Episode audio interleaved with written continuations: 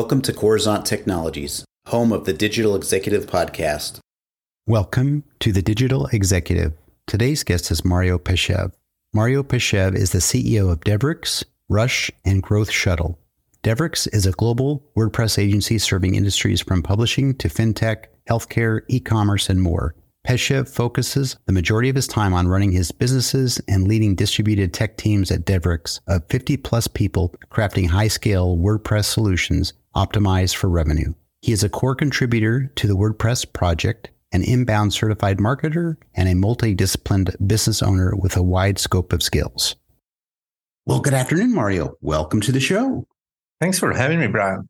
You're absolutely welcome. And this is just awesome. Get to traverse the globe, right? Uh, normally I do a lot of podcasts in the United States, but I've done 40 countries and, and now we get to speak to somebody out of Eastern Europe. So that is just awesome. Thank you again, Mario, for again joining at such a time in the day. I know it's uh, sometimes it's challenging. Mario, we're going to just jump right into the questions so we can get your story started.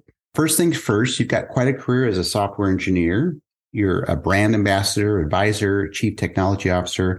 Now you've got your plate full as a CEO of Devrix and Rush and Growth Shuttle. A lot going on there for sure. Maybe you could share with our audience the secret to your career growth and what inspires you. Most definitely. First off, more than happy to represent Bulgaria uh, in this time. And, you know, greetings to everyone from our side of the globe as well. Back to your original question. Yes, I run multiple companies. I'm also an angel investor for a dozen more. What's driving me is really my passion for learning. I often refer to myself as a learnaholic. And that's what I'm really passionate about. I can't really dive into something unless I fully understand how it works, you know, anything behind the scenes and, um, you know, deep down to the, the tiniest little detail. And considering my background in engineering, I always try to tackle the, the hardest, the most complicated problems. And that's kind of how I ended up uh, extrapolating that and zooming out and uh, started my first business about 13 years ago, then co-founding other businesses and now simultaneously running several several companies at a time. Really, learning is what drives me. And especially in a kind of tough economy that we are living in right now, learning and just being trying to stay at the top 1% of whatever you do is a great way to, to just stay ahead of everyone's game and be competitive no matter if the times are good or bad. That's awesome. Thank you. And you're very, your story is very inspiring. It gets a lot of people really some hope. You know, looking at your background and what you've done, it does inspire others to do, especially in this type of economy, which Again, we're going to switch gears and talk about that a little bit, Mario. In your recent mm-hmm. article on Martech series, you talk about the next challenge for business leaders. We've got soaring inflation, a looming large recession, layoffs. Could you highlight a couple of the items that you wrote about mitigating some of these risks in this tough economy?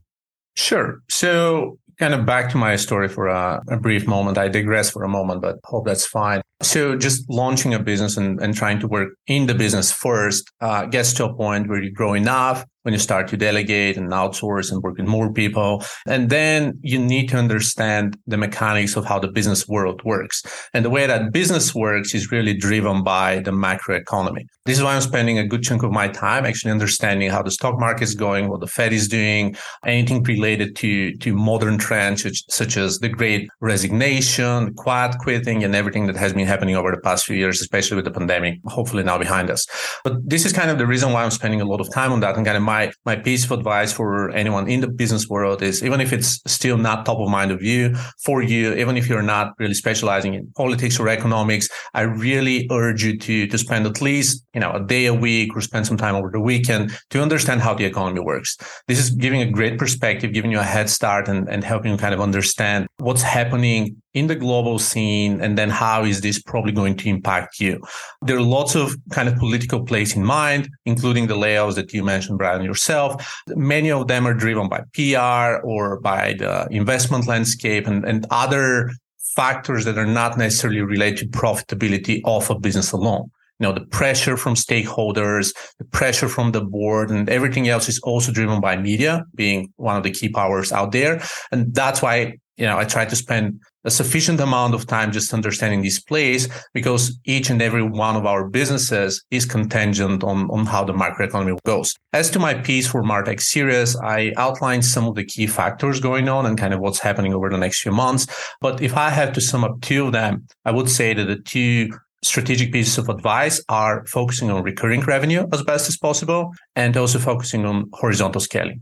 Recurring revenue in itself is uh, fairly straightforward. We need to figure out how to maximize as best as possible generating recurring revenue in our business and transitioning our one-off plans, regardless of whether you're selling services or products, to a more recurring revenue basis, be it a subscription, a membership. If you're in D2C, probably quarterly packages or monthly packages or anything else that's going to drive a higher average order value first and higher lifetime value for your customers. The better you can ensure that your business is driven by uh, long-term lifetime value, the more successful you're going to be and the more resilient your business is going to be. And the other aspect is scaling your staff in a horizontal manner. Now, over the past few years, overhiring was fairly traditional and fairly common. And the way to kind of combat that now with all the layoffs, with companies hiring, uh, companies firing, you know, 10, 20, 30% of their staff, the Twitter even hired probably 75% of their staff is understanding that some people are going to do different jobs. Some people are going to fill out for other folks who are no longer employed. So training your staff to be more, you know, multi-disciplined and being able to wear different hats is extremely powerful because this way you can create fractional jobs within your own business and allow people to take, you know, wear two or three different hats at a time, retain these people, save your business and save their jobs as well. Thank you, Mario. I appreciate that. You've touched on several points there, but obviously that some of that diversification that you just mentioned is great. But also people do need to get into the economics and the politics a little bit to understand how things are shifting and how you can really avoid some of these pitfalls. So I appreciate that. And we're going to stay on that thread, Mario. What do you see in the next 18 months that will bring in this globally connected economy?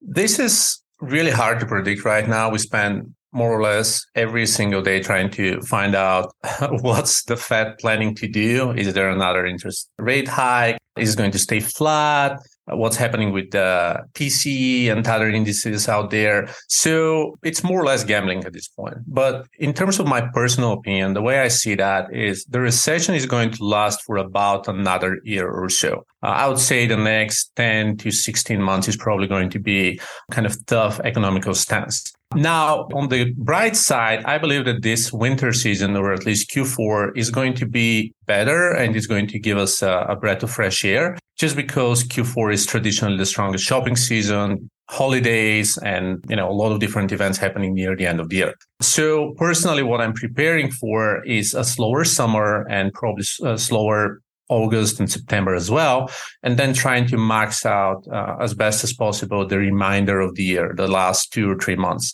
Q4 again is traditionally stronger. It's been strong enough even during the pandemic, even during the previous recession. So hopefully we can kind of recover slowly and then also prepare for a slower Q1 because it's also traditionally slower for most businesses out there. Now, the reason I believe this is going to be this is going to represent the next year is the Fed is most likely going to increase the interest rates once again, and the unemployment rates are still too low. Now, I'm not saying that people should be unemployed, but the way the Fed is reacting to the market is, you know, waiting for a recession to happen and unemployment rate is one of the key factors to establish a recession. Additionally, interest rates right now are still over 4% and we're aiming for about 2% on average in order to normalize. So there are uh, at least two factors that are going to determine the direction of interest rates and everything else happening on the market. So this is why I believe the next few months are going to be uh, a little tough. Winter is going to be slightly better than probably a few extra slower months at the beginning of the year. And if that prediction, if that forecast stays the same, we're probably going to see a flat or slightly growing summer and then a stronger winter season as businesses tend to recover.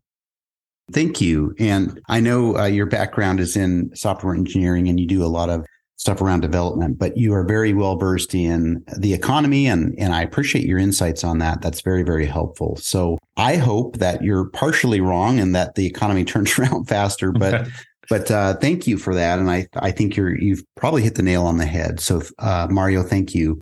Last question, Mario, of the day. You're obviously leveraging some of that new and emerging technologies in your business. We talk about that on our platform. Is there anything you might be able to share with us today? In terms of technology, I would say that AI is definitely bringing a fresh change. Now, almost everyone's talking about AI nowadays, and the topic is beaten to that for the most part. But there's definitely a lot of additional use and more services introduced on top of both OpenAI's ChatGPT and other replicated services such as Google's Bard, for example. Now, Amazon are launching AI, other tools like, let's say, Notion, Asana, and like everyone else introducing AI as well. And that's kind of contributing to, to better performance, better efficiency, better productivity across the board. Now, I don't believe that AI is going to replace jobs per se, but it's definitely going to facilitate and make some jobs easier. So great operators are going to be extremely successful in just leveraging the power of AI for condensed industry research, for more topical ideas, for uh, interpreting data and so forth. And now, in addition to traditional systems that we know of, there are nowadays hundreds of different services processing GPT content and images and creatives and facilitating different businesses. I've seen great tools used in real estate, in interior design, in development as well, in lots of different procedures procedures that are increasing productivity across the board. So making sure we catch up on AI is uh, one thing I would definitely recommend. And on a less technological standpoint, I would say that uh, improving your processes and revising your workflows internally I believe now it's a great time to do that, right? We are used to scaling faster and harder over the past few years.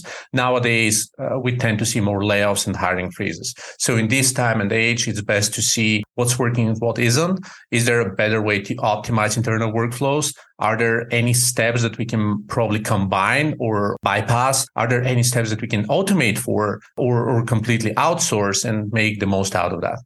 Awesome. Thank you. And again, giving some great pieces of advice for those that are in this working economy, gig economy, or your business owner. So thanks again, Mario. Thanks and, again for having me. It was a pleasure and I definitely hope that, you know, you're right and the economy is going to rectify sooner than I expect. Bye for now.